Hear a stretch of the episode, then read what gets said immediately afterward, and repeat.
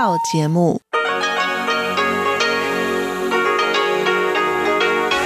ที่นี่สถานีวิทยุเรดิโอไต้หวันอินเตอร์เนชันแนล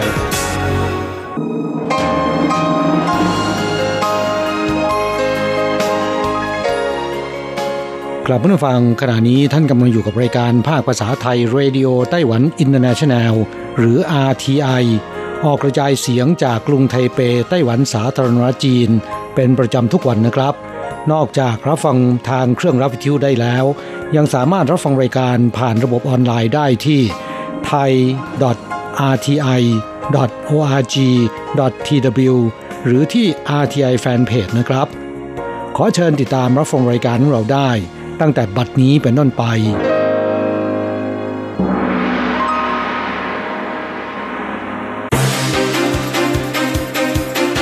ต่อไปขอเชิญติดตามรับฟัง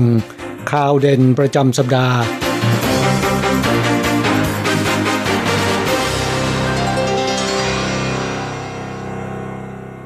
สวัสดีค่ะคุณผู้ฟัง RTI ที่เคารพทุกท่าน ขอต้อนรับเข้าสู่รายการสรุปข่าวเด่นประจำสัปดาห์กับดิฉันดีเจยุ้ยมณพรชัยวุฒิค่ะตลอดสัปดาห์ที่ผ่านมาไต้หวันมีข่าวสารอะไรที่เป็น Talk of the Town บ้าง พร้อมแล้วไปติดตามรับฟังกันเลยค่ะ เริ่มต้นกันที่ข่าวแรกวันนี้ค่ะ เป็นเรื่องราวของ Travel Bubble นะคะ หลังจากที่ก่อนหน้านี้ค่ะ ไต้หวันก็ได้จับมือกับประเทศปาเลานะคะ เปิด Travel Bubble ไปแล้วนะ ตอนนี้ค่ะล่าสุดเลยนะคะ เขาก็จะอนุญาตให้ชาวต่างชาติ ที่มีใบถิ่นที่อยู่หรือว่าใบกามาหรือว่า 居留證 ของไต้หวันเนี่ยสามารถเข้าร่วมกับการท่องเที่ยวแบบ Travel Bubble ได้ค่ะ หลังจากเริ่มการท่องเที่ยว Travel Bubble ระหว่างไต้หวันกับปาเลานะคะ ผลตอบรับเนี่ยอาจจะไม่เป็นไปตามที่คาดหวังไว้ศูนย์บัญชาการโรคระบาดไต้หวันเนี่ยจึงได้อนุมัติให้ผ่อนผันมาตรการกักตัว โดยไม่จำเป็นต้องกักตัวดูอาการแบบเข้มงวด ส่วนด้านกรมการท่องเที่ยวค่ะ ก็ได้ลดสถานะของผู้เข้าร่วม โดยให้ชาวต่างชาตินะคะ ที่มีใบถิ่นที่อยู่ในไต้หวัน สามารถเข้าร่วม Travel Bubble ได้เช่นกัน แต่ทั้งนี้ค่ะใน 6 เดือนที่ผ่านมา ต้องไม่มีประวัติการเดินทางไปต่างประเทศผู้ประกอบการการท่องเที่ยวนะคะ ก็รู้สึกยินดีค่ะ เพราะว่าจากข้อมูลการใช้คูปองด้านการท่องเที่ยวที่ผ่านมา พบว่าชาวต่างชาติในไต้หวัน ชื่นชอบการเที่ยวเกาะเป็นอย่างมาก จากข้อมูลผู้โดยสารของสนามบินเถาหยวนนะคะ เที่ยวบินปาลาววันที่ 1 เมษายน มีผู้โดยสาร 123 คน เที่ยวบินวันที่ 4 และ 7 เมษายน มีผู้โดยสารเพียง 13 คน วันที่ 10 เมษายน มีผู้โดยสารเพิ่มเป็น 51 คน แต่วันที่ 17 เมษายนนะคะ เที่ยวบินถูกยกเลิกเพราะจำนวนผู้โดยสารไม่พอ ข้อมูลสิ้นสุดณวันที่ 21 เมษายนค่ะหากไม่รวมผู้โดยสารที่เดินทางเพื่อไปทำธุรกิจนะคะ นักท่องเที่ยวสะสมโดยรวมจาก Travel Bubble เนี่ยก็จะมีเพียง 328 คน กรมการท่องเที่ยวค่ะ จึงมีแผนลดหย่อนนะคะจำกัดสถานะของผู้เข้าร่วม หวังดึงดูดให้ชาวต่างชาติค่ะ ที่ชื่นชอบกิจกรรมทางน้ำสามารถเข้าร่วมการท่องเที่ยวได้เช่นกัน ทั้งนี้จะประสานงานกับศูนย์บัญชาการโรคระบาดไต้หวัน เพื่อหาแนวทางนะคะในการดำเนินงานต่อไป กรมการท่องเที่ยวนะคะ ได้วิเคราะห์ถึงการท่องเที่ยวแบบ Travel Bubble ระหว่างไต้หวันปาเลาว่ายังอยู่ในช่วงสำรวจตลาดสังเกตปฏิกิริยาของตลาด หลังจากการคลายมาตรการกักตัว มีการลดราคาค่าทัวร์นะคะ แล้วก็ลดการจำกัดสถานะของผู้เข้าร่วม และทำการทบทวนรูปแบบอย่างต่อเนื่อง เพื่อเป็นข้อมูลอ้างอิงค่ะ เพราะในอนาคตนะคะไต้หวันเนี่ยเขาก็มีการวางแผนว่าจะจับคู่ Travel Bubble กับอีก 6 ประเทศเลยทีเดียว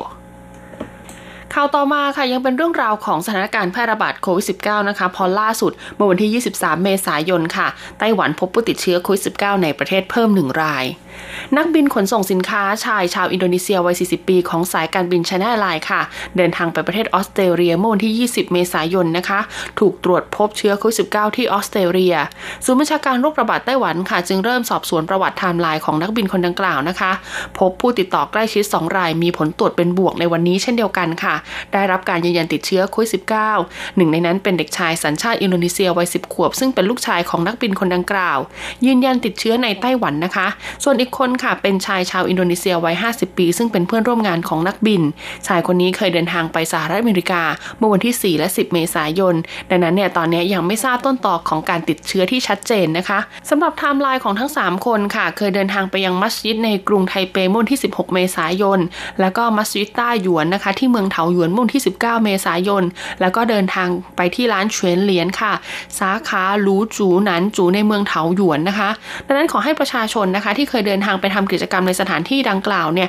กักตัวด้วยนะคะ โดยต้องเฝ้าสังเกตอาการตนเองเป็นเวลา 14 วัน หากมีอาการที่น่าสงสัยนะคะ โปรดสวมหน้ากากอนามัยและเดินทางไปพบแพทย์โดยเร็วที่สุด พร้อมแจ้งประวัติไทม์ไลน์ให้แพทย์ทราบโดยละเอียดด้วย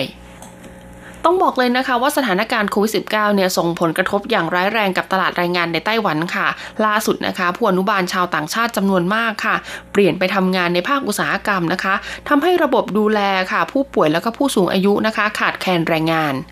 สถานการณ์โควิด -19 ส่งผลกระทบต่อการนำเข้าแรงงานต่างชาติ ประกอบกับแรงงานต่างชาติในภาคสวัสดิการสังคมนะคะ ซึ่งนั่นก็คือผู้อนุบาลจำนวนไม่น้อยเลยล่ะค่ะ เมื่อเดินทางเข้าสู่ไต้หวันแล้วมักขอเปลี่ยนไปทำงานในภาคอุตสาหกรรมการผลิตซึ่งได้เงินเดือนสูงกว่า คุณหลินค่ะเป็นนายจ้างที่ว่าจ้างแม่บ้านต่างชาตินะคะ เธอพบว่าแรงงานต่างชาติลางานเพื่อไปสมัครงานในโรงงาน พร้อมเผยว่าการนำเข้าแรงงานต่างชาติคนใหม่เป็นเรื่องยุ่งยากมาก และต้องเสียค่าใช้จ่ายในการกักตัวให้ด้วย จากสถิติของกระทรวงแรงงานไต้หวันนะคะ ระบุว่าไต้หวันเนี่ยมีแรงงานต่างชาติประมาณ 7 1 0 0 0 0 คนค่ะ แบ่งเป็นแรงงานภาคการผลิต 4 6 0 0 0 0 คน ได้รับค่าจ้างตามอัตราค่าจ้างขั้นต่ำก็คือเดือนละ 24,000 เหรียญไต้หวันนะคะ ขณะที่แรงงานภาคสวัสดิการสังคมเนี่ยมีประมาณ 250,000 คน ไม่ได้รับการคุ้มครองจากกฎหมายแรงงานค่ะ ส่วนใหญ่ได้รับค่าจ้างเพียงเดือนละ 17,000 เหรียญไต้หวัน แรงงานภาคสวัสดิการสังคมนะคะ จึงอยากเปลี่ยนไปทำงานในภาคการผลิต หรือบางรายเนี่ยก็มีการขอขึ้นเงินเดือน กระทรวงแรงงานเปิดเผยว่าปีที่แล้วค่ะจำนวนผู้อนุบาลต่างชาติ ที่ขอเปลี่ยนไปทำงานในโรงงานเนี่ยมีไม่ถึง 300 คน แต่ในปีนี้เฉพาะเดือนมกราคมนะคะ มีจำนวนมากถึง 247 คนค่ะ ในอนาคตนะคะก็จะมีการพิจารณาค่ะว่าควรปรับขึ้นเงินเดือน ของผู้อนุบาลต่างชาติ เพื่อดึงดูดให้ทำงานต่อไปหรือไม่ ด้านกลุ่มสิทธิแรงงานชี้แจงว่า รัฐบาลควรต้องปรับค่าจ้างนะคะ ให้กับผู้อนุบาลต่างชาติ เพื่อแก้ไขสภาพการดังกล่าว ซึ่งนอกจากสถานการณ์ขาดแคลนแรงงานผู้อนุบาลแล้วนะคะ ต้องบอกเลยว่ากรณีที่แรงงานต่างชาติเนี่ยไม่สามารถเข้ามาในไต้หวันได้ค่ะ โครงการก่อสร้างสาธารณูปโภคสำคัญของไต้หวันเองก็ประสบปัญหาเช่นเดียวกัน การแพร่ระบาดของโควิด -19 ค่ะทำให้แรงงานต่างชาติไม่สามารถเดินทางเข้าไต้หวันได้นะคะทำให้ขาดแคลนแรงงานในอุตสาหกรรมก่อสร้าง รวมทั้งโครงสร้างทางรถไฟใต้ดินวงแหวนด้านใต้และด้านเหนือ เดิมคาดว่าจะเริ่มในปลายปีนี้ และก็แล้วเสร็จในปีคศ2028 อย่างไรก็ตามค่ะ MRT ไทเปก็ได้มีการเสนอประกวดราคาโครงการรถไฟฟ้าใต้ดินมูลค่ากว่าหมื่นล้านครั้งแรกในเดือนนี้ แต่ยังไม่มีผู้เสนอราคานะคะ เนื่องจากปัญหาการขาดแคลนแรงงานอย่างหนัก MRT คาดว่ามี 3 เหตุผลหลักที่ไม่มีผู้ยื่นเสนอราคา คือขาดแคลนแรงงานต่างชาติ TSMC มีค่าแรงที่สูงกว่าจึงแย่งงานไป และโครงการสาธารณูปโภคขนาดใหญ่ เช่นการก่อสร้างอาคารผู้โดยสารแห่งที่ 3 ของสนามบินเถาหยวน และโครงการระบบรางวันต้าที่เริ่มทยอยก่อสร้าง ยังมีโครงการก่อสร้างของรัฐอีกจำนวนมาก และบริษัทก่อสร้างอีกหลายแห่งค่ะยังต้องการแรงงานเพิ่มขึ้นต่อเนื่อง จึงมีการเรียกร้องให้รัฐบาลนะคะ พิจารณาเปิดรับแรงงานต่างชาติเประยะเวลา 3 ปี เพื่อรักษาสมดุลของตลาดแรงงานข่าวต่อมาค่ะเป็นเรื่องราวของรถไฟฟ้าสายสีเขียวนครไทยจงกันบ้างดีกว่านะคะ ซึ่งเป็นสายแรกเลยละค่ะ หลังจากที่ทดลองเปิดให้บริการมาเกือบ 1 เดือนแล้วค่ะ ตั้งแต่วันที่ 25 เมษายนนี้เป็นต้นไปนะคะ ก็จะเริ่มเก็บค่าบริการแล้ว รถไฟฟ้า MRT สายสีเขียวของไทจงค่ะจะเริ่มเก็บค่าบริการในวันที่ 25 เมษายนนี้เป็นต้นไปนะคะ ซึ่งในช่วงทดลองวิ่งเนี่ยก็ได้รับคำชมจากผู้ใช้งานค่ะว่าสามารถนั่งเที่ยวในไถจงได้ 1 วันแล้วก็สะดวกสบายมาก บัตรอาวุโสของเมืองอื่นๆค่ะ ก็สามารถใช้ขึ้นรถไฟฟ้าใต้ดินของนครไถจงได้ ซึ่งช่วยเพิ่มจำนวนผู้สูงอายุมากขึ้นนะคะ ในการเดินทางมาที่เมืองไถจง แล้วก็ใช้บริการของรถไฟฟ้า จากสถิตินะคะ เมื่อวันที่ 19 เมษายนค่ะมีปริมาณผู้ทดลองใช้บริการถึง 1. 1.86 ล้านคนครั้ง ค่าโดยสารค่ะ 5 กิโลเมตรแรก 20 เหรียญนนะคะ แล้วก็เพิ่มขึ้น 5 เหรียญสำหรับทุก 2 กิโลเมตร สูงสุดเลยก็คือ 50 เหรียญค่ะ ปัจจุบันพลเมืองไทยจงที่ถือบัตรผู้สูงอายุหรือบัตรเด็ก จะได้รับส่วนลดครึ่งราคา และสามารถใช้เบี้ยผู้สูงอายุเพื่อชำระค่าโดยสารได้อีกด้วย เทศบาลนครไทยจงนะคะ ระบุว่าปัจจุบันเนี่ยมีส่วนลดสำหรับผู้อาวุโส หากปริมาณผู้โดยสารเพิ่มขึ้น ก็จะมีการเปิดตั๋วแบบรายวันแล้วก็รายเดือน ข่าวสุดท้ายค่ะมาดูเรื่องราวของการพบลาวานะคะ บริเวณภูเขาไฟต้าถุนค่ะ ซึ่งนะคะเขาบอกว่าปริมาณของลาวาที่พบเนี่ยอยู่ลึกลงไปจากพื้นดินนะคะ เพียง 8 กิโลเมตรเท่านั้น ทีมวิจัยค้นพบล่าสุดนะคะ ว่ายังมีกลุ่มลาวาค่ะ อยู่บริเวณใต้ภูเขาไฟต้าถุนของกรุงไทเปนะคะ เดิมเนี่ยในปีพุทธศักราช 2000 เดิมในปีคศ2016 ค่ะ คิดว่าอยู่ลึกลงไป 20 กิโลเมตรแต่หลังจาก 5 ปีให้หลังค่ะ แล้วก็การติดตามเฝ้าสังเกตการอย่างต่อเนื่องนื่อง เมื่อเดือนมีนาคมค่ะ ก็ได้ไปทำการตรวจสอบนะคะ ตรวจวัดแผ่นดินไหวหลายร้อยแห่งค่ะ และตรวจจับภาพ 3 มิติล่าสุดของกลุ่มลาวาภูเขาไฟนะคะ พบอยู่ใต้ผิวดินลึกลงไปเพียง 8 กิโลเมตรเท่านั้น แหล่งกักเก็บลาวานี้มีลักษณะเป็นทรงกระบอก มีเส้นผ่าศูนย์กลาง 8 กิโลเมตร และสูง 12 กิโลเมตรนะคะ มีพื้นที่บนยอดเขา 50 ตารางกิโลเมตร ขนาดประมาณเขตเป่ยโถ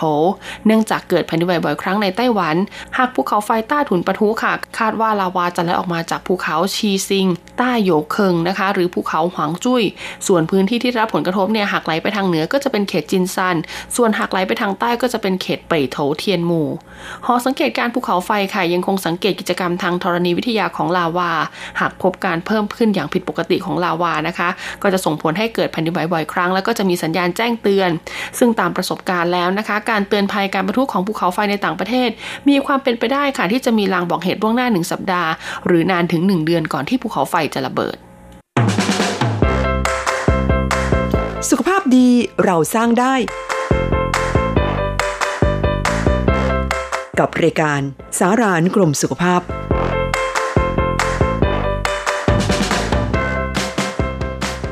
สวัสดีค่ะ คุณผู้ฟัง RTI ที่เคารพทุกท่านขอต้อนรับเข้าสู่รายการสารานุกรมสุขภาพกับดิฉันดีเจยุ้ยมณพรชัยวุฒิค่ะสำหรับรายการสารานุกรมสุขภาพสัปดาห์นี้ค่ะ บอกเลยว่ายุ้ยนะคะนำ topic ที่จะมาพูดคุยกันเนี่ยมาจากข่าวสารนะคะ กรณีที่คนไต้หวันค่ะ แห่กันไปเปลี่ยนชื่อ ให้มีคำว่า 鮭魚 อยู่ในชื่อ เพราะคำว่า 鮭魚 เนี่ยถ้าแปลเป็นภาษา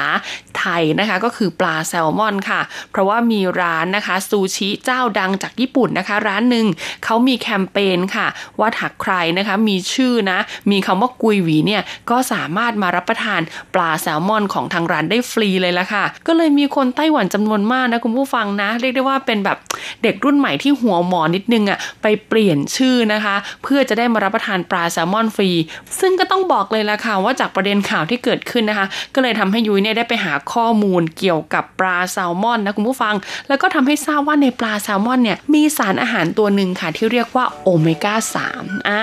หลายๆ คนอาจจะเคยได้ยินนะคะในสื่อโฆษณาต่างๆ ซึ่งเจ้าโอเมก้า3เนี่ยแหละค่ะเป็นสารอาหารที่ช่วยปรับอารมณ์ได้เป็นอย่างดีเลยทีเดียวนะคุณผู้ฟัง โดยเฉพาะคนที่มีอาการแบบว่านอยง่าย ซึมเศร้าได้ง่ายอะไรอย่างเงี้ยนะคะ เพราะว่าโอเมก้า3เนี่ยเป็นไขมันดีที่ดีต่อใจจริงๆเลยละค่ะ นอกจากการรักษาโรคซึมเศร้านะคะ ตามวิธีการของจิตแพทย์แล้วค่ะ อาหารนะคะก็ยังเป็นตัวช่วยสำคัญเลยทีเดียวค่ะ ในการปรับอารมณ์ของผู้ป่วยให้มีอาการดีขึ้นได้ด้วยนะคะ โดยเฉพาะอาหารที่มีโอเมก้า 3 อย่างเช่นปลาและก็ธัญพืชต่างๆ ค่ะ ละหลายคนอาจจะสงสัยค่ะว่าโอเมก้า 3 คืออะไรนะคะ โอเมก้า 3 ก็คือกรดไขมันไม่อิ่มตัวเชิงเดี่ยวค่ะ ประกอบด้วยกรดไขมัน EPA DHA และอัลฟาไลโนเลอิกนะคะ ซึ่งจำเป็นต่อระบบการทำงานต่างๆ ของร่างกาย แต่เป็นกรดไขมันที่ร่างกายเนี่ยไม่สามารถสร้างได้ด้วยตนเองค่ะ ดังนั้นเราจึงต้องปรับการรับประทานอาหารนะคะ ที่มีส่วนผสมของโอเมก้า 3 เช่นปลาธัญพืชนะคะมเมล็ดพันธุ์พืชต่างๆ เพื่อให้ร่างกายเนี่ยได้รับสารอาหารที่ครบถ้วน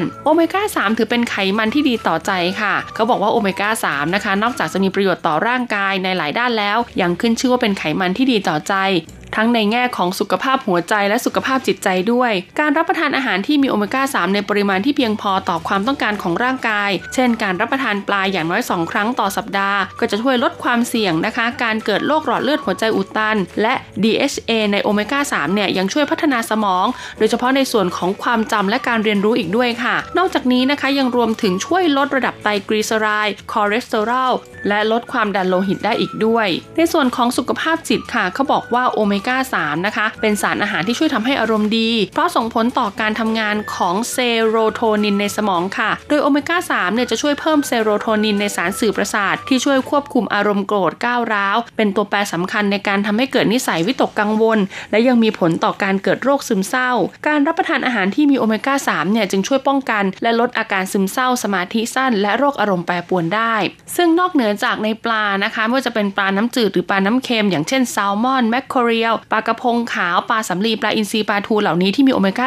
3 แล้วค่ะ หากคุณไม่ชอบกินปลาบางคนไม่ชอบกลิ่นคาวของปลา ก็ยังสามารถเลือกรับประทานโอเมก้า3 จากไข่ สาหร่ายนะคะ หอยนางรมดาร์กช็อกโกแลตธัญพืชถั่วต่างๆเมล็ดเชียหรือว่านมถั่วเหลืองเหล่านี้ได้อีกด้วยแหละค่ะ ดังนั้นหากใครนะคะ หากอยากให้ตัวเองเนี่ยมีอารมณ์ดีนะคะ แล้วก็มีสุขภาพกายที่ดี มีความจำที่ดีนะคะ นอกเหนือจากการออกกำลังกายพักผ่อนให้เพียงพอแล้ว ก็อย่าลืมนะคะ หาอาหารที่มีส่วนประกอบของโอเมก้า 3 รับประทานด้วยค่ะสำหรับวันนี้หมดเวลาของรายการสารานุกรมสุขภาพแล้วพบกันใหม่สัปดาห์หน้า สวัสดีค่ะความเป็นจริงคือคนที่ไม่ใช่ จะไกลแค่ไหนทำเท่าไรก็ไม่ใช่ แค่คล้คล้ายแต่ก็ยังไม่ใช่บอกคำเหมือนดังลงมา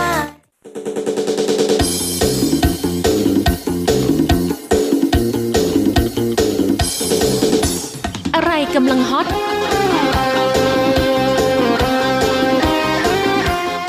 ที่ว่าฮิต เราจะพาคุณไป ติดดาว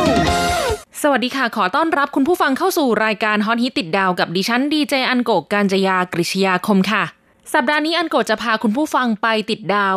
ร่างกฎหมายใหม่ของไต้หวัน ที่จะช่วยคุ้มครองสวัสดิภาพของประชาชนจากการถูก stalker คุกคามนะคะ คุณผู้ฟังเคยได้ยินคำว่า stalker หรือเปล่าคะคำนี้เป็นคำทับศัพท์มาจากภาษาอังกฤษนะคะ อธิบายง่าย ๆ ก็คือว่า อย่างเวลาที่เราแอบปลื้มหรือชอบใครนะคะ บางทีก็อาจจะอยากติดตามความเคลื่อนไหวของเขา แอบทำอะไรบางอย่างให้อาจจะ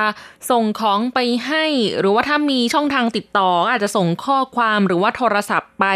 หรือว่าไปดักเจอตามสถานที่ที่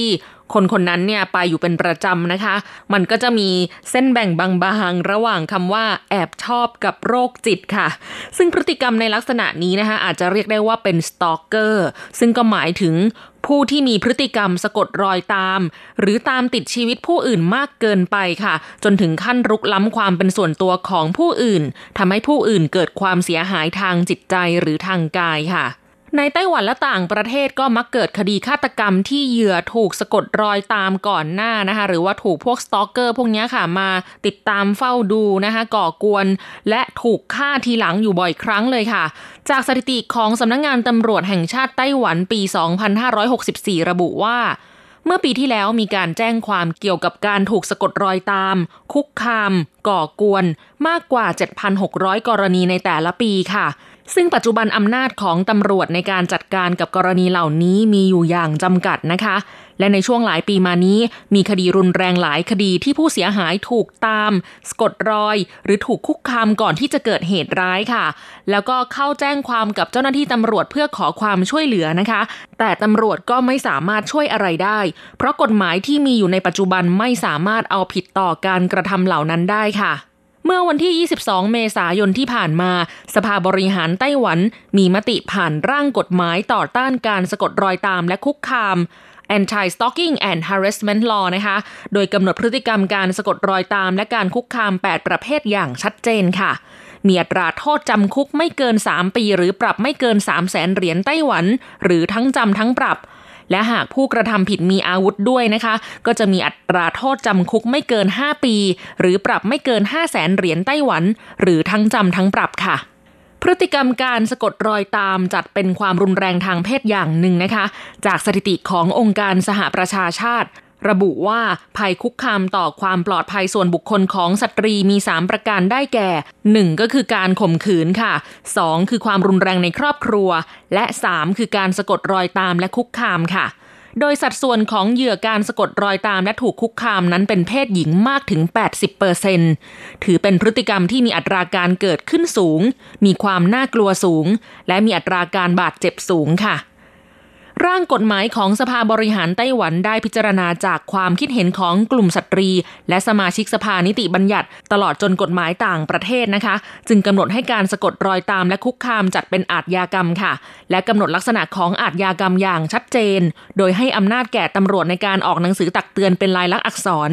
และพนักงานอายการสามารถดำเนินการควบคุมตัวผู้ต้องหาเพื่อป้องกันได้เช่นกัน หากร่างกฎหมายฉบับนี้ผ่านนะคะ การคุ้มครองสวัสดิภาพของสตรีในไต้หวันก็จะยิ่งสมบูรณ์มากขึ้นค่ะพฤติกรรมการสะกดรอยตามและคุกคามตามร่างกฎหมายฉบับนี้นะคะ หมายถึงการกระทำโดยบุคคล ยานพาหนะ เครื่องมือ อุปกรณ์ การสื่อสารทางอิเล็กทรอนิกส์ อินเทอร์เน็ต หรือวิธีการอื่น ๆ ในลักษณะกระทำซ้ำๆหรือต่อเนื่อง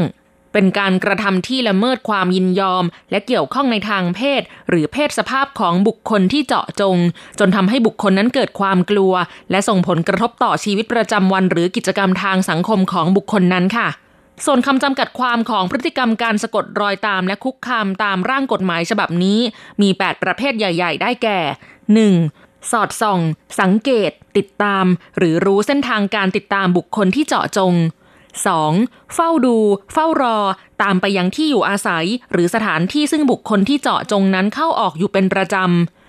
3. ใช้คำพูดในลักษณะเตือนให้ระวังตัว ข่มขู่ หยอกล้อ ด่าทอต่อเหยื่อ 4. ก่อกวนเหยื่อโดยโทรศัพท์ไปแล้วไม่พูด หรือส่งข้อความไปโดยไม่มีข้อความและอื่นๆ 5. เกี่ยวพาราสี ชวนออกเดท หรือมีพฤติกรรมอื่นใดในเชิงชู้สาวที่มากเกินขนาด 6. ส่งสิ่งของหรือภาพ 7. แสดงข้อมูลบางอย่างโดยเฉพาะเจาะจง 8. สั่งซื้อสินค้าหรือบริการโดยใช้ชื่อปลอม นี่ก็คือคำจำกัดความของพฤติกรรม สะกดรอยตามและคุกคามตามร่างกฎหมายฉบับนี้นะคะ ซึ่งก็ถือว่าค่อนข้างครอบคลุมเลยทีเดียวค่ะ ร่างกฎหมายฉบับนี้ยังกำหนดมาตรการควบคุมตัวในเชิงป้องกันก่อนเหตุร้ายด้วยค่ะ โดยผู้พิพากษาสามารถสั่งให้ควบคุมตัวผู้ต้องหาได้ หากไต่สวนแล้วประเมินได้ว่า ผู้ต้องหามีแนวโน้มที่จะกระทำความผิดซ้ำอีกนะคะ เพื่อเป็นการยับยั้งเหตุการณ์ความรุนแรงทางเพศนั่นเองค่ะนอกจากนี้ยังกำหนดบทบัญญัติให้ความคุ้มครองผู้เสียหายโดยทันที มาตราสี่ของร่างกฎหมายฉบับนี้บัญญัติว่าตำรวจอาจใช้มาตรการที่จำเป็นอื่น ๆ เพื่อคุ้มครองผู้เสียหายได้ โดยพิจารณาอ้างอิงจากมาตรา 48 ของกฎหมายป้องกันความรุนแรงในครอบครัว และกฎหมายอื่น ๆ ก่อนที่ศาลจะมีคำสั่งคุ้มครองฉุกเฉิน โดยให้คุ้มกันที่พักอาศัยของผู้เสียหาย หรือใช้มาตรการด้านความปลอดภัยอื่น ๆ ที่จำเป็น เพื่อคุ้มครองผู้เสียหายหรือสมาชิกในครอบครัวของเขา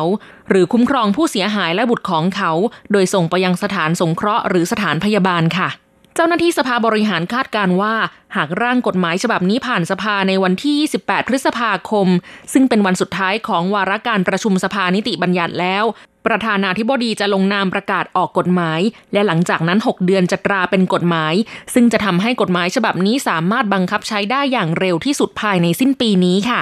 ก็ต้องขอแสดงความยินดีกับประชาชนที่อาศัยอยู่ในไต้หวันด้วยนะคะ เพราะว่าจะมีกฎหมายที่ถือว่าเข้ากับบริบททางสังคมและยุคสมัยในปัจจุบันมากนะคะ เพราะถ้าเปรียบเทียบกับประเทศไทยของเรานะคะ ปัจจุบันยังไม่มีกฎหมายต่อต้านสตอกเกอร์โดยตรงค่ะมีแค่เพียงกฎหมายอาญามาตรา 397 ที่บัญญัติว่าผู้ใดกระทำด้วยประการใด ๆ ต่อผู้อื่น อันเป็นการรังแก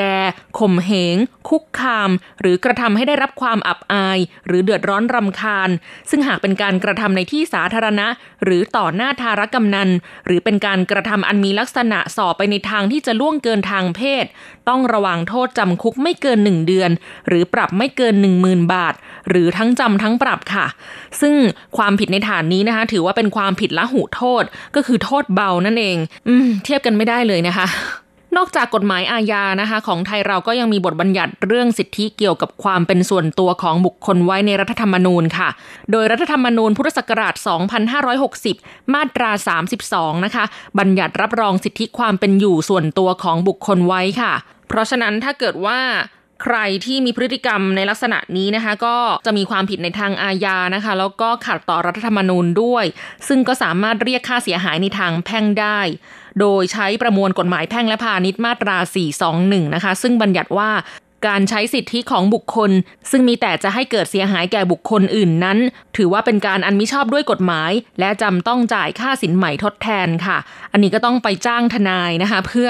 ฟ้องเรียกค่าเสียหายทางแพ่ง เพราะเมืองไทยเราไม่มีกฎหมายต่อต้านสตอกเกอร์โดยตรงนะคะ ก็จะเกิดปัญหาเรื่องการบังคับใช้กฎหมายแล้วก็ตีความกฎหมายค่ะ มันก็จะมีความคลุมเครือนะคะ ว่าความเป็นส่วนตัวของบุคคลเนี่ยมีขอบเขตขนาดไหน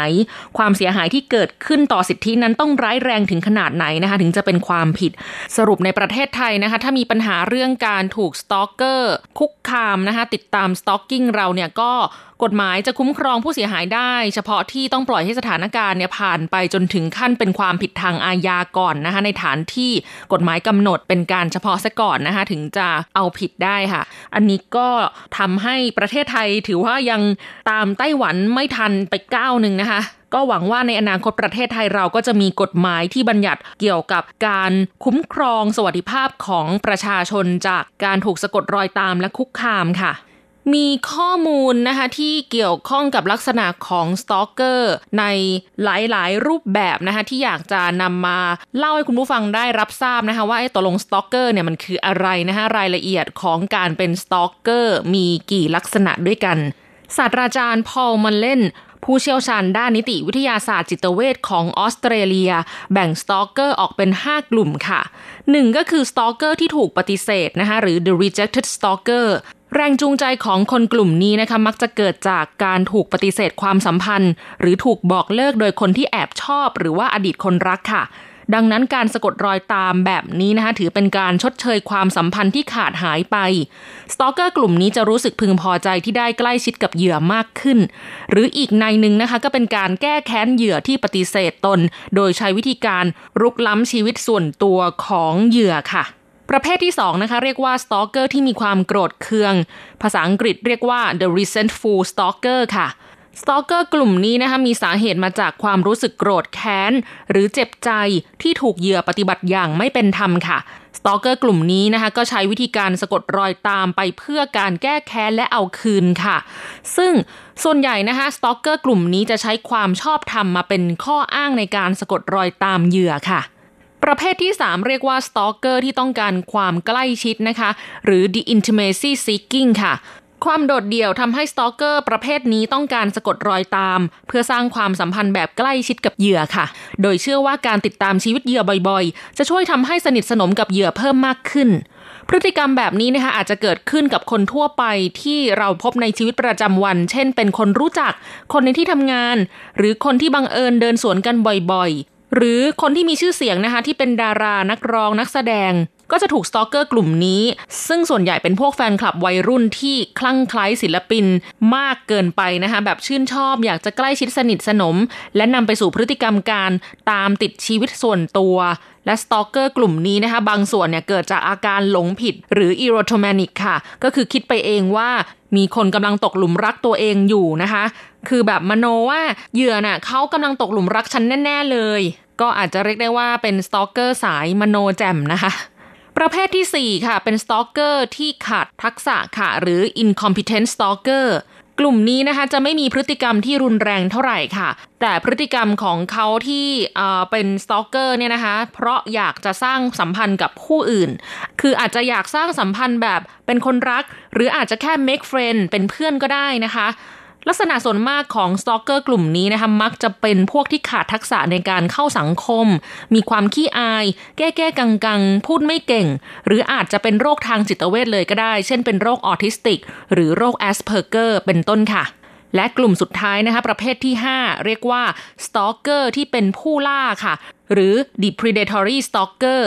ซึ่งกลุ่มนี้เนี่ยเรียกว่าน่ากลัวที่สุดเลยนะคะ เพราะว่ามีแนวโน้มที่จะผิดปกติทางจิตรุนแรง หรือเป็นโรคซาดิสต์นะคะเพราะพวกเขาเนี่ยมักจะทำไปเพื่อตอบสนองความต้องการทางเพศของตนเองเป็นหลัก และต้องการมีอำนาจเหนือเหยื่อ โดยจะมีการวางแผนและลงมือกระทำอย่างรุนแรงค่ะ คุณผู้ฟังได้รู้จักกับ stalker ที่แบ่งออกเป็น 5 กลุ่มใหญ่ ๆ แล้วนะคะ แล้วเราจะมีวิธีการในการระวังตัวป้องกัน ไม่ให้ stalker คุกคาม หรือว่าทำอันตรายกับเราได้ยังไงนะคะ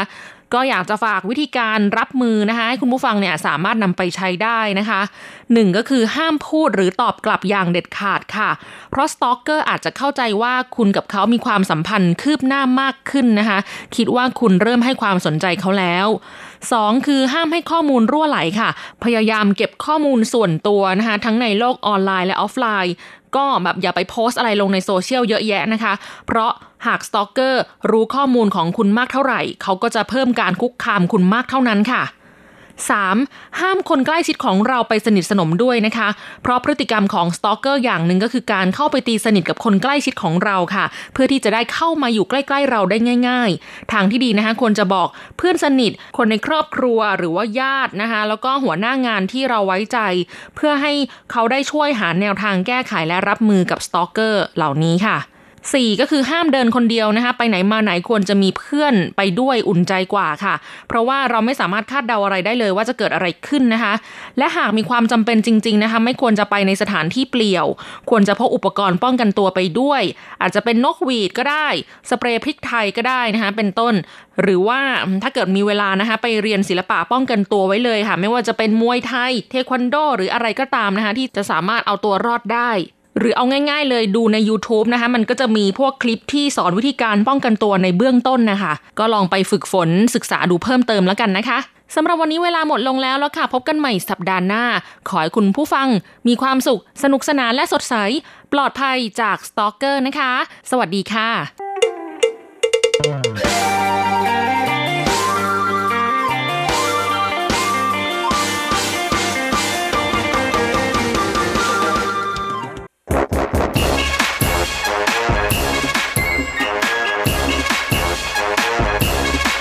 โยโยโยโยโยขาขาขาเมาทั้งหลายล้อมวงกันเข้ามา ได้เวลามาสนุกกันอีกแล้ว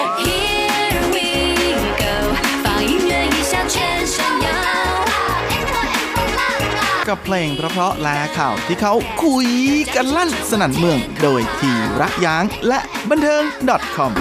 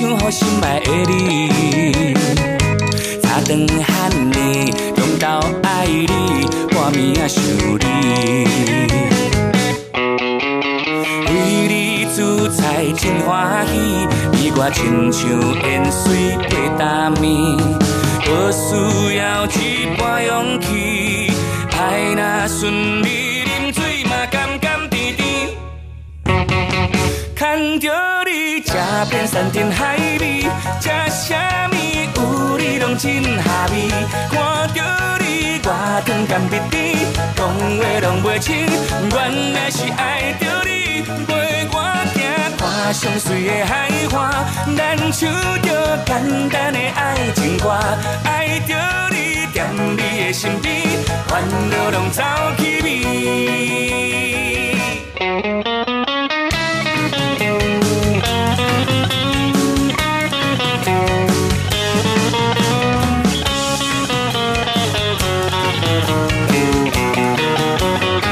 我爱的就是你。的天气闪闪烁烁，咱散步啉咖啡，阮出心情拢袂记，上爱的拢是你，逐天来唱给心爱的你，早顿喊你，中昼爱你，半暝啊想你。煮菜真欢喜，你我亲像烟水配大面，不需要一半勇气，爱若顺利，啉水嘛甘甘甜甜，啊，这就是爱的滋味。看着你吃遍山珍海味，吃啥物有你拢真合味，看着你我汤甘蜜甜，讲话拢袂清。原来是爱着你，陪我行看上水的海花，咱唱着简单的爱情歌，爱着你踮你的身边，烦恼拢走去味。真含慢讲话，但是我对你是真坦白。看着你，我疼甘蜜甜，过几树春天，这就是我爱你，陪我行看山水的海花，咱唱着简单的爱情歌，爱着你，惦你的身边，烦恼拢走去味。若有你踮身边，烦恼拢放袂记。送你的情歌，我爱的。 สวัสดีครับคุณฟังทุกท่านผมธีระยางพร้อมด้วยบันเทิง .com ประจำสัปดาห์นี้ ก็กลับมาพบกับคุณฟังอีกแล้ว เช่นเคย เป็นประจำในร่วมคืนของคืนวันอาทิตย์ ก่อนที่เราจะกลับมาพบกันซ้ำอีกครั้งในช่วงเช้าวันจันทร์นะฮะและสำหรับคุณฟังที่รับฟังผ่านทางอินเทอร์เน็ตนั้นก็สามารถรับฟังย้อนหลังได้ด้วย ทั้งทางเว็บไซต์ของภาคภาษาไทย RTI หรือทางแอป ที่อยู่บนมือถือของทุกท่าน และสำหรับสัปดาห์นี้เราก็มาทักทายกันด้วยผลงานล่าสุดของหนุ่ม Ricky เซียวหวังฉีกับงานเพลงที่มีชื่อว่า我愛的就是你คนที่ผมรักก็คือคุณ ซึ่งเป็นผลงานในอัลบั้มเพลงชุดล่าสุดของเขา ในชื่อชุดว่าอู่ไถ ที่หมายถึงเวที โดยสำหรับเซียวหวังฉีนั้นเขาเกิดมาพร้อมกับอาการพิการทางสายตาที่ทำให้ตาบอดมองไม่เห็นนะแต่ว่าตอนที่อายุ 4 ขวบนั้นก็มีโอกาสได้รับการผ่าตัด และทำให้เห็นแสงสว่างรวมไปจนถึงพอจะมองเห็นอะไรใกล้ๆได้บ้างเป็นครั้งแรกในชีวิต ซึ่งเจ้าตัวก็บอกว่าตอนนั้นเนี่ยมีความรู้สึกเหมือนกับขึ้นสวรรค์เลยทีเดียว เพราะในที่สุดก็ได้มีโอกาสรับรู้ว่าโลกใบนี้ เป็นอย่างไร สิ่งต่างๆ รอบตัวรวมทั้งคนรอบข้าง รูปร่างหน้าตาเป็นอย่างไร แต่ก็ไม่รู้ว่าจะเป็นเพราะว่าดีใจที่มองเห็นมากเกินไปหรือเปล่านะเพราะว่าจากนั้นเนี่ยเจ้าตัวบอกว่าเขาใช้งานสายตาอย่างหนักทีเดียว ทั้งดูโทรทัศน์ทั้งเล่นเกมนะก็อยู่หน้าจอแทบจะตลอดเวลา จนทำให้ตอนที่อยู่ม .3 นะฮะขณะที่กำลังเล่นบาสเกตบอลกับเพื่อนอยู่นั้น จู่ๆก็มองไม่เห็นขึ้นมาแล้วก็เป็นลมล้มพับไป และหลังจากนั้นเจ้าตัวก็มองไม่เห็นอะไรอีกเลย ซึ่งเขาก็ยอมรับว่าการมองอะไรไม่เห็นนั้น เป็นอะไรที่ทุกข์ทรมานมาก ยิ่งจากการเคยที่เห็นนู่นเห็นนี่แล้วก็ต้องมามองไม่เห็นนั้น ถือเป็นความเจ็บปวดอีกแบบหนึง่ง ที่ไม่นึกเหมือนกันว่าสวรรค์จะมาเล่นตลกกับเขาแบบนี้ ลาหลังจากที่หนุ่มเซียวกลับมาตาบอดอีกครั้งหนึ่งนั้น เขาก็อยู่ในภาวะเศร้าส้อยและหดหู่ขนาดหนักนะฮะแต่ก็ได้เสียงเพลงจากกีตาร์ของพี่ชาย มาช่วยปลอบประโลม รวมทั้งเปิดประตูสู่โลกใบใหม่ให้กับเขา กับโลกที่มีชื่อว่าดนตรี โดยเฉพาะชีหันมาทุ่มเทอย่างหนักกับ การเล่นดนตรี จนสามารถเล่นเครื่องดนตรีได้หลายชนิด ทั้งกีตาร์กล่องชุดและแซกโซโฟน ก่อนที่เขาจะเดินสายเข้าร่วมการประกวดร้องเพลงที่จัดขึ้นสำหรับคนพิการจนกว่ารางวัลมามากมาย จากนั้นเขากับ เพื่อนๆอ่าและรุ่นพี่รุ่นน้องร่วมโรงเรียนชีหมิงเสวยเซี่ยวซึ่งเป็นโรงเรียนพิเศษนะสำหรับคนที่มีปัญหาทางสายตาก็ร่วมกันก่อตั้งวงดนตรีที่มีชื่อว่าเฉวนฟังเว่ยเย่ถวนขึ้นมานะในปี 1995 แน่นอนว่าสมาชิกในวงนั้น ต่างก็เป็นผู้พิการทางสายตาทั้งนั้นลาเชาวังชีก็เป็นทั้งนักร้องนำลาหัวหน้าวงนะฮะควบคู่ไปกับการเล่นแซกโซโฟน และด้วย background ที่ค่อนข้างจะพิเศษของเฉวนฟังเว่ยเย่ทวนนะก็เลยทำให้วงของเขานั้น ได้รับเชิญให้ไปแสดงในหลายประเทศทั่วโลกมาแล้ว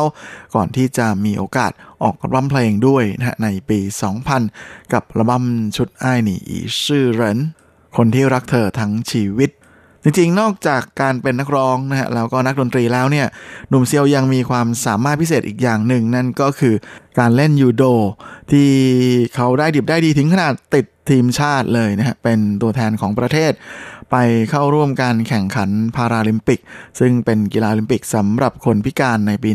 1996 ซึ่งแข่งขันกันที่นครแอตแลนตาของสหรัฐ แถมยังสามารถทำผลงานได้ไม่เลวเลยนะฮะโดยการคว้าอันดับ 7 มาครองได้ ถึงตรงนี้เชื่อว่า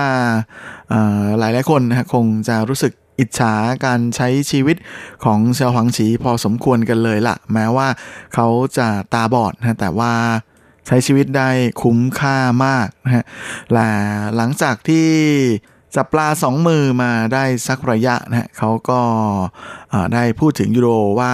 มาถึงจุดที่จะต้องเลือกว่าจะทำอะไรในชีวิตเพราะว่าถ้าจะเล่นทั้งสองอย่าง คงจะเอาดีไม่ได้สักทางเป็นแน่แท้ สุดท้ายชวังฉีก็เลยตัดสินใจเลือกเส้นทางสายดนตรี ที่เจ้าตัวบอกว่าเขาอยากจะสร้างสรรค์ผลงาน ที่เป็นดนตรีในแนวทางที่ทุกคนฟังได้รู้สึกได้แล้วก็สัมผัสได้ แน่นอนว่าหลังจากนั้นไม่นานในปี 2002 เจ้าตัวก็มีโอกาสได้ออกอัลบั้มเดี่ยวของตัวเองเป็นครั้งแรกนะกับอัลบั้มชุดหนีชื่อวอเตอร์เย็นเธอคือดวงตาของฉัน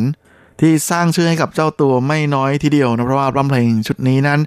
รับการเสนอชื่อเข้าชิงรางวัล Golden m e d a l Award หรือจินฉีเจียง อันถือเป็นรางวัลเกียรติยศสูงสุดสำหรับวงการเพลงไต้หวันนะที่อาจจะรวมไปจนถึงวงการเพลงภาษาจีนทั้งหมดด้วย ซึ่งฉวังฉีนั้นได้เข้าชิงถึง 2 สาขานะฮะทั้งนักร้องยอดเยี่ยมฝ่ายชายแล้วก็ รางวัลเนื้อเพลงยอดเยี่ยมนะจากเพลงนี่ชื่อวอเตอร์เยียนที่เขาเป็นคนแต่งเองทั้งร้อง แล้วก็ทำนองเพลง อย่างไรก็ดีชื่อของชาวหวังฉีในวงการเพลงนั้น ก็เพิ่งอยู่ในช่วงสตาร์ทฮะแล้วก็ยังไม่ค่อยเป็นที่ติดตลาดสักเท่าไหร่ แต่ว่าแม่ผลงานของเขากลับมาดังระเบิดนะฮะจากเวทีประกวดนักร้องหน้าใหม่ชื่อดังของอสถานีโทรทัศน์ CTV นะฮะนั่นก็คือชาวจีซิงกวางต้าเต้าหรือ One Million Stars เมื่อผู้เข้าประกวดที่เป็นผู้ชนะเลิศในรุ่นที่1นนะฮะก็คือหนุ่มหลินยูเจียนั้น ได้หยิบเอาเพลงนี้ชื่อว่าตะเย็นเพลงนี้มาร้องนะฮะแล้วก็สร้างความประทับใจให้กับทั้งผู้ชมแล้วก็กรรมการมาก ๆ เลยนะฮะส่งผลให้เจ้าของงานตัวจริงอย่างเสี่ยวหวังชีก็โด่งดังตามไปด้วยแบบไม่รู้ตัว จากนั้นดวงบันเทิงของชาวอังชีนั้นก็พุ่งถึงจุดที่อาจจะเรียกได้ว่าสุดยอดจุดหนึ่งนะฮะในอาชีพนักร้องของเขากับอัลบั้มเพลงชุดเจินฉิงเกอร์เพลงรักแท้ที่ส่งให้ชาวหังชีนั้น คว้ารางวัล Golden Melody Awards หรือจินชิเจียงมาครองได้ในปี 2008 นะทั้งในส่วนของรางวัลนักร้องเพลงภาษาไต้หวันยอดเยี่ยมฝ่ายชาย และรางวัลอัลบั้มเพลงภาษาไต้หวันยอดเยี่ยมประจำปีจากนั้นในปี 2010 เขามาได้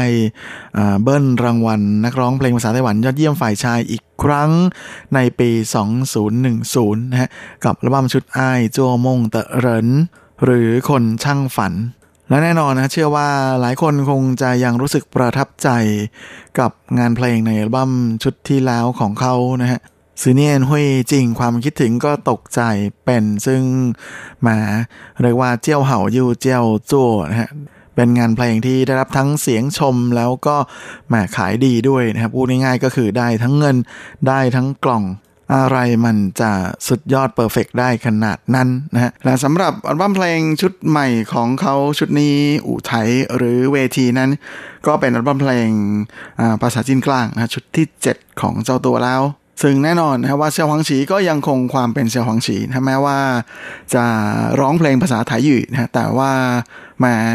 สไตล์เพลงและองค์ประกอบทางดนตรีที่เขาใช้นั้น ไม่ได้เป็นไทยยีเลยนะแต่มีความทันสมัย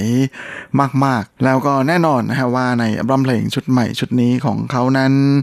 สิ่งที่เขานำมาใช้ในอัลบั้มเพลงนั้นก็ทำให้เราได้สัมผัสกับอีกหนึ่งบรรยากาศนะของ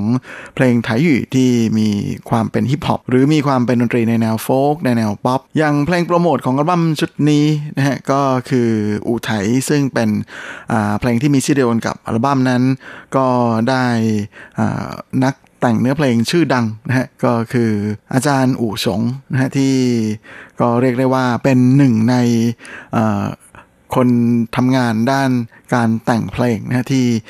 มีได้รับรางวัลมากมายนะฮะ พร้อมกันนี้ ก็ยังเป็นผู้ที่ได้รับรางวัลด้านการอุทิศตนนะเพื่อผลักดัน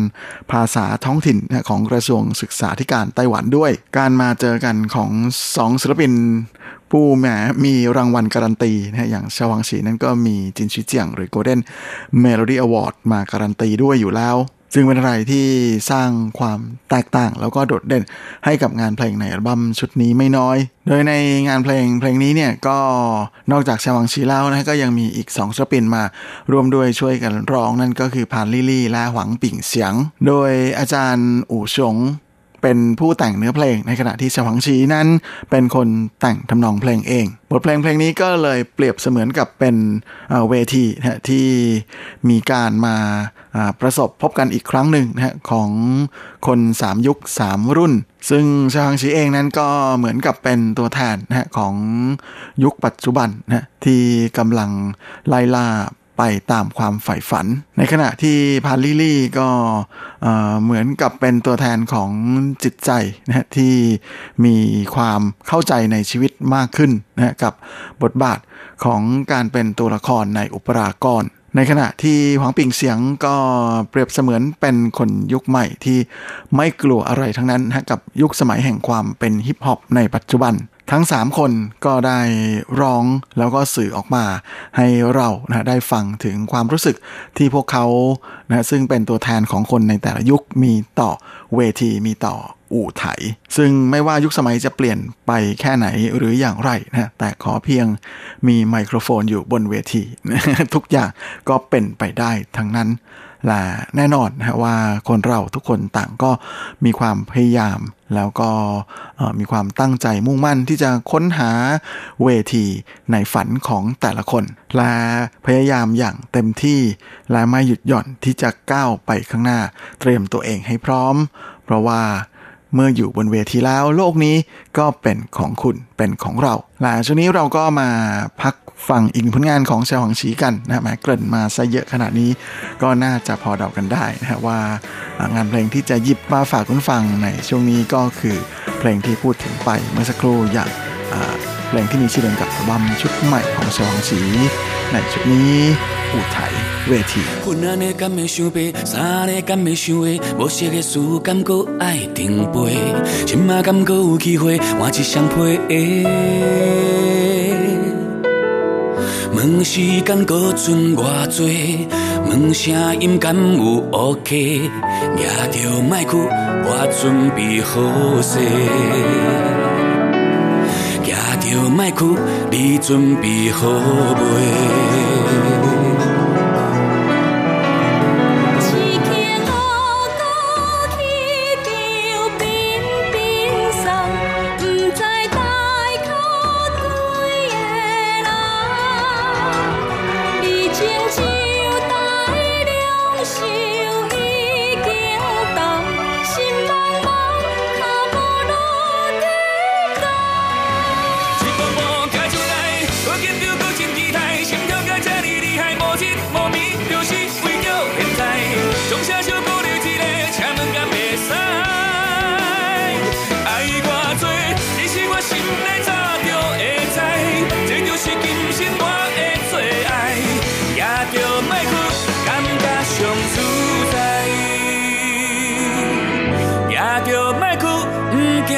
走开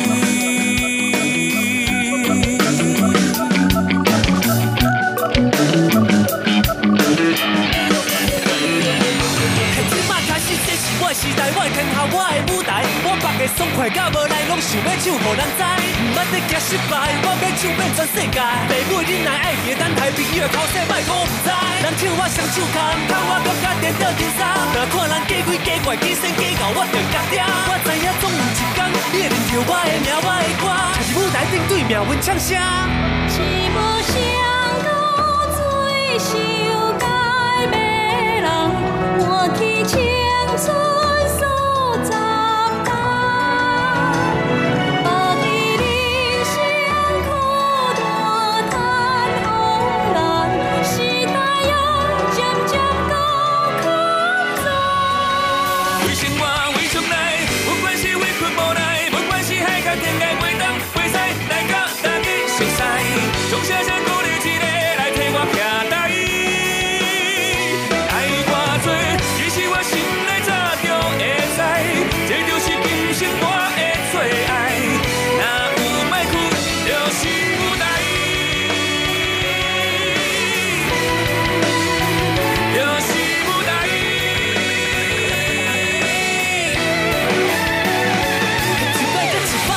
正对的讲，你一定会使。三到九二拢一个人卖牛肉，会带多上歹。不管对我敢有熟悉，我就是这尔精彩。你大声拍看，讲这少年其实真正袂歹。我面提着落落个车票流目屎，将来唔敢不望出来，是我会当谅解。声低声低，司机歹歹，这么教我心歹。正点这个舞台，我我会光彩。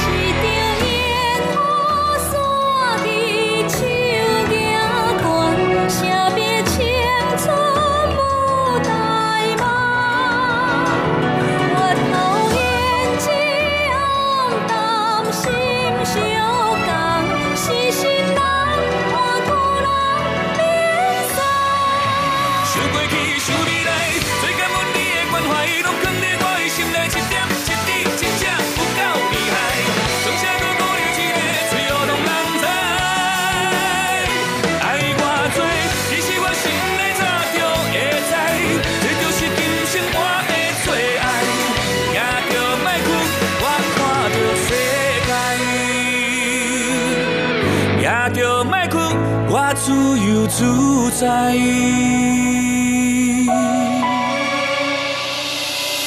风雨吹咱无关系，我要减到有真济，有缘相会，我一定奉陪。趁今仔这个机会，讲出心内话。不管你青春搁剩偌多，只要有大家继续鼓励，也着莫哭，天下是我的。也着莫哭，天下是咱的。徛在舞台，不愿讲再会。 และนี้ก็คืออู่ไถหรือเวทีนะฮะผลงานล่าสุดของเซียวหังฉีนะฮะที่ได้สองศิลปินต่างยุค ต่างวัยนะฮะมาร่วมด้วยช่วยกันร้องนั่นก็คือผ่านลิลี่และหวังปิ่งเสียง ก็หวังว่าคงจะถูกใจเพื่อนผู้ฟังนะครับและช่วงนี้ก็มาเข้าสู่ช่วงท้ายของรายการกันกับข่าวคราว ความเคลื่อนไหวที่น่าสนใจในแวดวงบันเทิงในช่วงของซุปซิป .com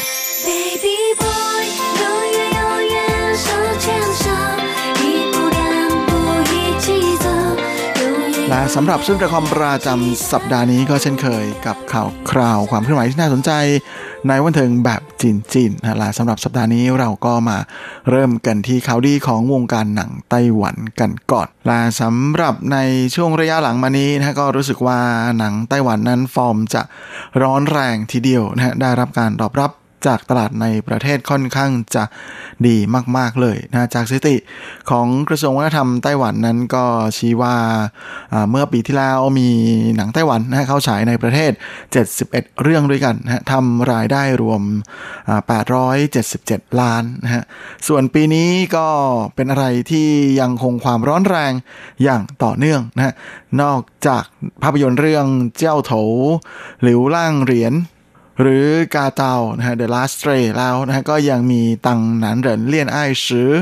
หรือ Man in Love นะฮะที่ต่างก็ทำรายได้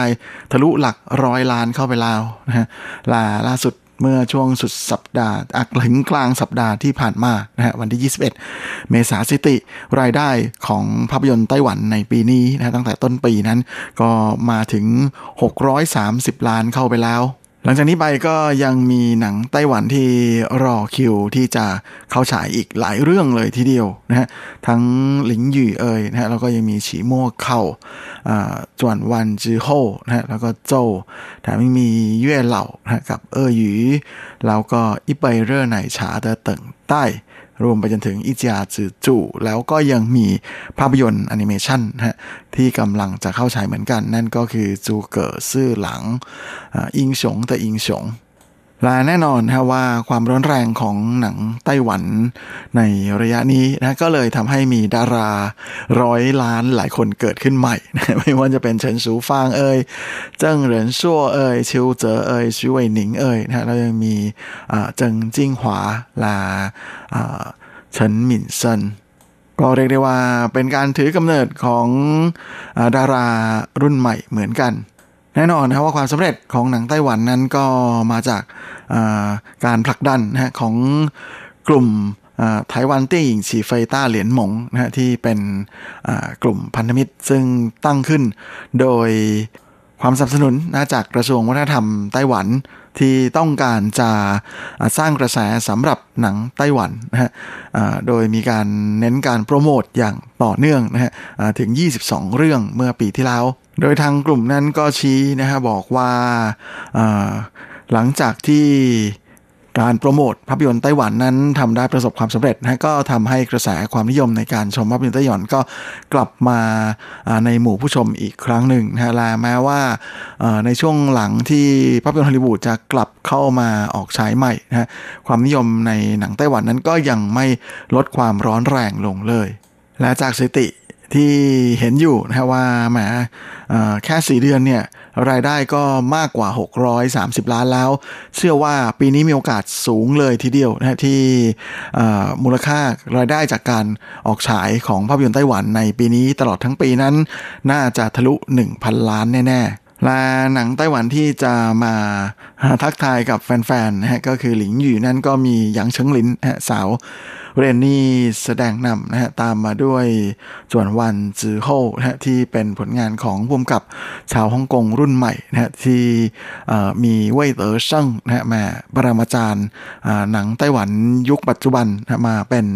ผู้บริการสร้าง จากนั้นก็จะเป็นเอ่อหยู่นะฮะที่มีดารานำระดับหลี่ซินเจียหลี่คังเซิงแล้วก็เคอเจิ้นตงเลยทีเดียว ตามมาด้วยภาพยนตร์ที่ดัดแปลงมาจากนิยายชื่อดังนะฮะอย่างอีไปไหนฉาตะเติงใต้ เรียกได้ว่าปีนี้แฟนหนังไต้หวันนั้นก็แม่มีหนังในประเทศนะให้ดูกันออย่างต่อเนื่องแล้วก็เยอะเสียด้วย โดยตอนนี้ก็มีภาพยนตร์ไต้หวัน 28 เรื่องนะฮะสำหรับปีนี้ที่เข้ามาอยู่ในโปรเจกต์ของอกลุ่มพันธมิตรเตี้ยงหญิง 台湾电影起飞大联盟แล้ว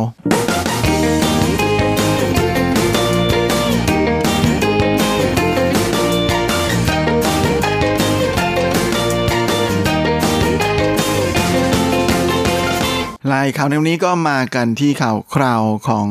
สองหนุ่มร็อกเกอร์รุ่นเดอะอย่าง Power Station หรือต้งลี่หัวเชอกัน ซึ่งล่าสุดนั้นพวกเขานะฮะก็ได้ไปออกรายการทีวีนะฮะทางสารรัฐทีทีวี แล้วก็ได้เล่าเรื่องราวชีวิตก่อนที่จะออกอัลบั้มเพลงชุดแรกอย่างอูฉิงเตฉิงชู ซึ่งทั้งสองหนุ่มก็เล่านะฮะว่าหลังจากที่มาอยู่ในไทเปประมาณปีครึ่งเนี่ยตอนนั้นงานก็ไม่มีรายได้ก็ไม่มีแม้ว่าจะเซ็นสัญญากับ ค่ายเพลงเล่านะฮะ แต่ก็ยังไม่มีงานก็เลยได้เพียงแค่เงินเดือนนะฮะ คนละสามหมื่นจนต่อมาเมื่อมีโอกาสได้ทำอัลบั้มเพลงชุดแรกนั้นนะฮะโปรดิวเซอร์ก็ยังแซวเล่น ๆ อยู่เลยนะก็คือสุยชังเต๋อนะฮะมาแซวพวกเขาว่า ถ้าอัลบั้มเพลงชุดนี้ไม่ดังเนี่ย ก็โอกาสคงจะไม่มีแล้วอาจจะต้องกลับไปขายที่ดินนะฮะมาใช้หนี้กับบริษัท จริงๆ อันนี้แค่แซวเล่นๆ แต่ว่าก็เป็นอะไรที่ทำให้ตรงนี้หัวเชิญนั้นเกิดฮึดมากๆเลยฮะเขาบอกว่ายังไงก็จะต้องประสบความสำเร็จให้ได้ แล้วก็ถือว่าเป็นอะไรที่โชคดีทีเดียว ที่อัลบั้มเพลงชุดแรกก็โด่งดังเลยทีเดียวนะสำหรับอูชิงเดอชิงชู จดหมายรักไร้หัวใจของพวกเขาที่ทำให้ชื่อของตรงนี้หัวเชอนั้นดังระเบิดทีเดียว และแน่นอนนะว่าความดังของพวกเขานั้นก็ดังไปถึงต่างแดนด้วยนะอย่างไรก็ดีนะมาด้วยความที่ยังเป็นศิลปิน ถือว่าเป็นศิลปินหน้าใหม่อยู่นะแม้ว่าจะมีผลงานออกมาแล้ว พวกเขาก็ยังเล่าให้ฟังแบบขำๆนะว่าตอนที่ไปโปรโมทร้องเพลงที่มาเลเซียนั้น ก็ปรากฏว่าแหมตอนไปจัดคอนเสิร์ตแจกไลเซนที่มาเลเซียนะปรากฏว่ามีแฟนเพลงมาแค่ 7 คนเท่านั้น ก็เลยต้องใช้วิธีว่าเซ็นให้ช้าๆหน่อยพยายามคุยกับแฟนแฟนแฟนเพลงเยอะๆนะฮะแล้วก็เลยทำให้ยื้อจนมีคนค่อยๆตามเข้ามาไม่น้อยนะก็เป็นอะไรที่เล่นเอาเหงื่อตกทีเดียวนะและแน่นอนว่าหลังจากนั้นต้องรีหัวเชอนะฮะดังระเบิดหลังจากพวกเขาได้จินชิเจียงหรือ Golden Mary Award ด้วยนะก็เลยทำให้งานเพลงของ Power Station โด่งดังไปจนทั่วทีเดียวนะทั้งในไต้หวันเองรวมไปจนถึงทั้งมาเลเซียแล้วก็สิงคโปร์ด้วย แล้วก็ยังมีทั้งที่ฮ่องกงแล้วก็เมืองจีนด้วย อย่างไรก็ดีนะแม่พอดังมาถึงขีดสุดมันก็เริ่ม ค่อยๆ ลงเหมือนกันนะฮะมีขึ้นก็ต้องมีลง หลังจากที่ไม่ได้ออกร้องเพลงมานานนะฮะพวกเขาก็ไม่ไม่ได้ทำอะไรนอกจากไปตระเวนแสดงโชว์ตัวนะฮะที่เมืองจีน รับงานอยู่เป็นระยะนะฮะโดนแขกแตะอังด้วย ก็เลยเป็นอะไรที่ทำให้รู้สึกแบบแหมเออเรามันตกต่ำขนาดนี้เลยหรือหรืออะไรอย่างนั้นนะฮะแต่ก็นั่นแหละนะทุกอย่างก็ผ่านมาแล้ว ตอนนี้พวกเขาก็กลับมาออกร้องเพลงใหม่ในไต้หวันนะฮะซึ่งก็ถือว่าเป็นอีกหนึ่งร็อกเกอร์เก่าแก่นะฮะระดับไม่ยอมตาย เข้าองค์การมา 24 ปีนั้นต้องรีหัวเชอก็บอกเลยว่าก็ผ่านอะไรมาเยอะมากเลยนะฮะและทุกวันนี้ก็มีเพียงแค่ความรู้สึกที่ว่าขอเพียงยังมีคนอยากจะฟังงานเพลงของพวกเขา พวกเขาก็จะยังคงร้องเพลงต่อไป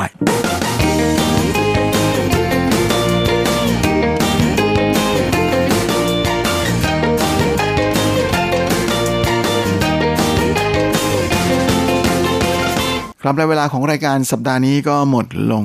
สลาวนะครับผมก็คงจะต้องขอตัว ขอลาไปก่อนด้วยเวลาเพียงเท่านี้เอาไว้เราค่อยกลับมาพบกันอีกครั้ง อาทิตย์หน้าเช่นเคยในวันและเวลาเดียวกันนี้ ส่วนสำหรับวันนี้ก็ขอพรให้ทุกท่านโชคดีมีความสุข สุขภาพแข็งแรงกันทุกนาทุกคนเฮ้งๆและสวัสดีครับ无限